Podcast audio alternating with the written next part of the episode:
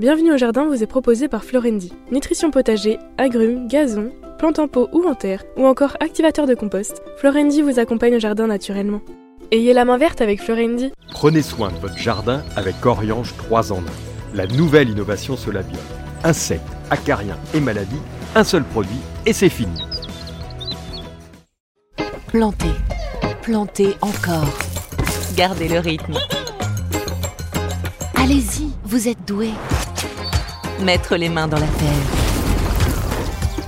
Nourrir, partager, faire grandir. Surprenez-vous. Fertiligène, révélez votre nature. Vous cherchez la petite bête? Toutes les réponses dans le dossier de Bienvenue au Jardin. J'ai envie qu'on se fasse un petit plaisir, mais vraiment le, le plaisir, parce que le parfum dans un jardin, il n'y a rien de tel pour ouais, se donner un bon moment. Faire un jardin parfumé, mon premier conseil, ça sera de pas tout mélanger.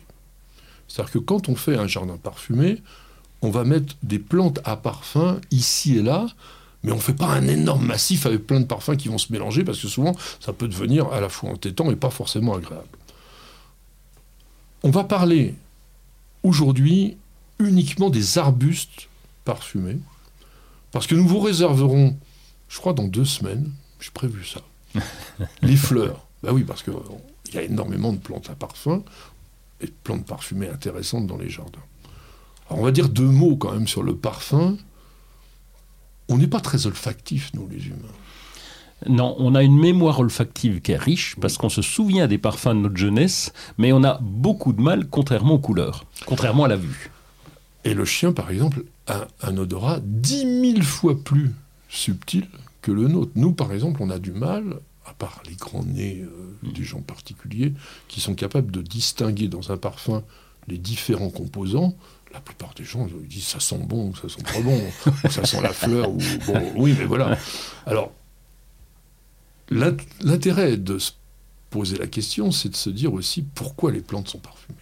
Oui, ça c'est une vraie question. Est-ce que ça ne serait pas euh, à cause ou grâce des, des- des petits insectes qui viennent papillonner ou se promener dessus Ben, c'est pas grâce, en fait, c'est pour les attirer.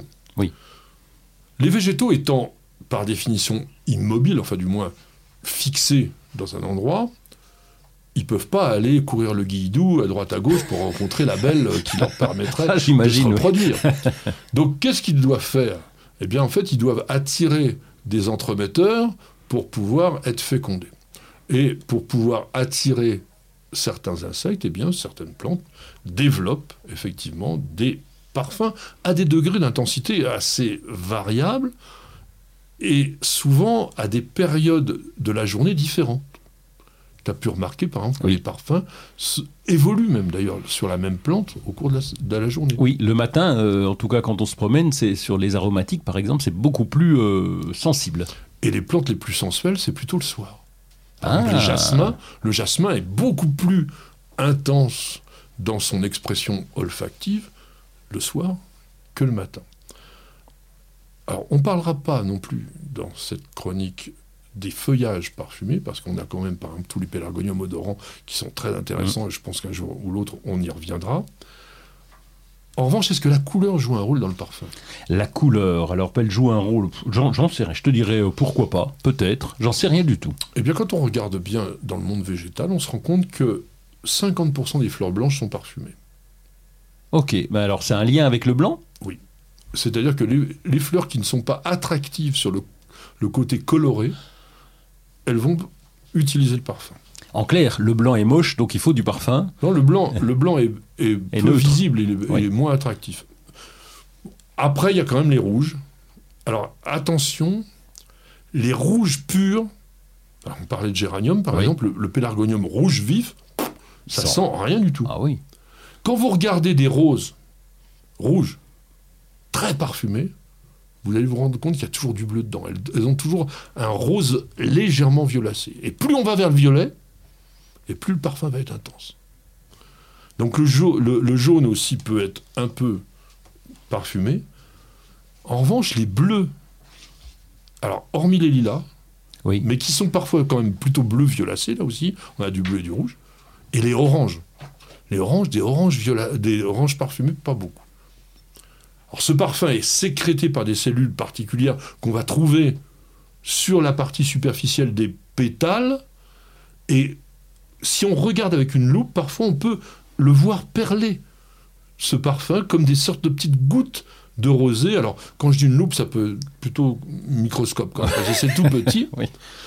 Et les étamines participent souvent aussi à la production olfactive, et notamment sur les roses à fleurs simples. Oui. Et d'ailleurs, les fleurs doubles sont souvent des étamines transformées en pétales. Il y a énormément d'études qui ont été faites sur les parfums des fleurs et on montre que la synthèse de ces parfums est liée souvent aussi à la quantité d'amidon qu'il y a dans les pétales. Une fleur qui, est très diaphane, qui est très très très fine, elle sera souvent moins parfumée qu'une une fleur un peu un peu charnue. euh, voilà. Donc plus c'est simple, et plus c'est blanc, et plus c'est parfumé, en clair. Donc plus la, la fleur est, est passe inaperçue, et plus le parfum peut être violent. Alors, on va voir peut-être pas forcément dans les plus parfumés, parce que par exemple, on va parler du lys blanc. C'est pas la fleur la plus discrète du monde. Ah non, c'est vrai, oui. La tubéreuse non plus, mais c'est un peu ça. C'est-à-dire qu'on a des fleurs charnues, épaisses, et qui sont très parfumées. Un parfum, c'est quelque chose qui, sur le plan chimique, est extrêmement complexe. Il y a un nombre de molécules invraisemblables, parfois des milliers ou même des dizaines de milliers de métabolites qui vont créer tout ça. Donc on est capable aujourd'hui de fabriquer des parfums, notamment avec des monoterpènes, des polyphénols, des cétones, des acides gras, etc. Mais si on fait par exemple du parfum de rose, euh, Oui, mais c'est, ça c'est fait pas rêver. voilà, c'est jamais aussi beau, c'est jamais aussi Ah oui. alors, bien entendu, dans les incontournables arbustes à parfum, on va mettre les rosiers. Quelles sont les variétés que tu aimes le mieux? On reviendra aussi un jour spécifiquement sur une chronique pour vous présenter les plus belles roses parfumées. Mais il y a quand même des trucs. J'avais craqué sur. euh, J'étais tombé sur cuisse de nymphe, mais ému. Ouais. Ému. Ému. Alors, Mais les deux, ému Ouais. et cuisse de nymphe, elles sentent très très bon. Entre ému et cuisse de nymphe, il y a un rose tendre et un rose un tout petit peu plus, euh, comme si justement on avait eu euh, un petit phare. Euh, C'est c'est la différence. D'autres euh, qu'est-ce qu'il y a d'autre? J'ai vu qu'il y avait Cardinal de Richelieu, mais je m'en souviens plus bien de celui-là. bah là, on est dans le, Ouais. on est De- dans le grenade. Je me souviens plus je du parle. parfum, le problème, quoi. Oui. C'est- très puissant, Ouais. c'est- très intense. Bon, il y a, y a des plantes qui ont déjà dans leur nom. Il y a nuage parfumé, il y Oui. y, a parfum de l'aïe. Alors ça, c'est... Nuage parfumé, c'est une variété moderne, mais à parfum de l'aïe, c'est des anciens. Dans les anciens, Yolande d'Aragon, Président de 16, sont des, vraiment des très très très belles variétés puissamment odorantes. Les créations de Monsieur David Austin, donc les rosiers anglais, généralement sont très parfumés.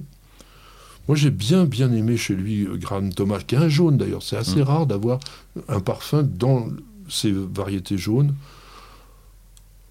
On a Bolshoi chez Meillan, qui est un orange. Ah tiens, on dit orange, il n'y en a pas beaucoup, Oui. mais Bolshoi qui est orange chamois. Super parfum. Grand siècle, jardin de bagatelle. Bon, mais, Oh mais- Papa Meillan, ça j'allais oublier. Ouais. Alors, je voulais pas en parler de Papa Meillan parce que c'est vrai qu'on le vend encore énormément dans les pépinières. Là, vous avez intérêt à avoir le pulvérisateur à côté. hein.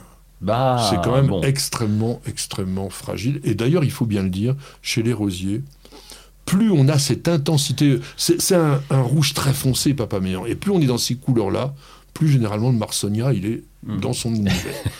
Alors, on va passer sur les autres rapidement, hein, parce qu'on est déjà en retard sur la chronique, mais euh, il y, a des- il y a des incontournables.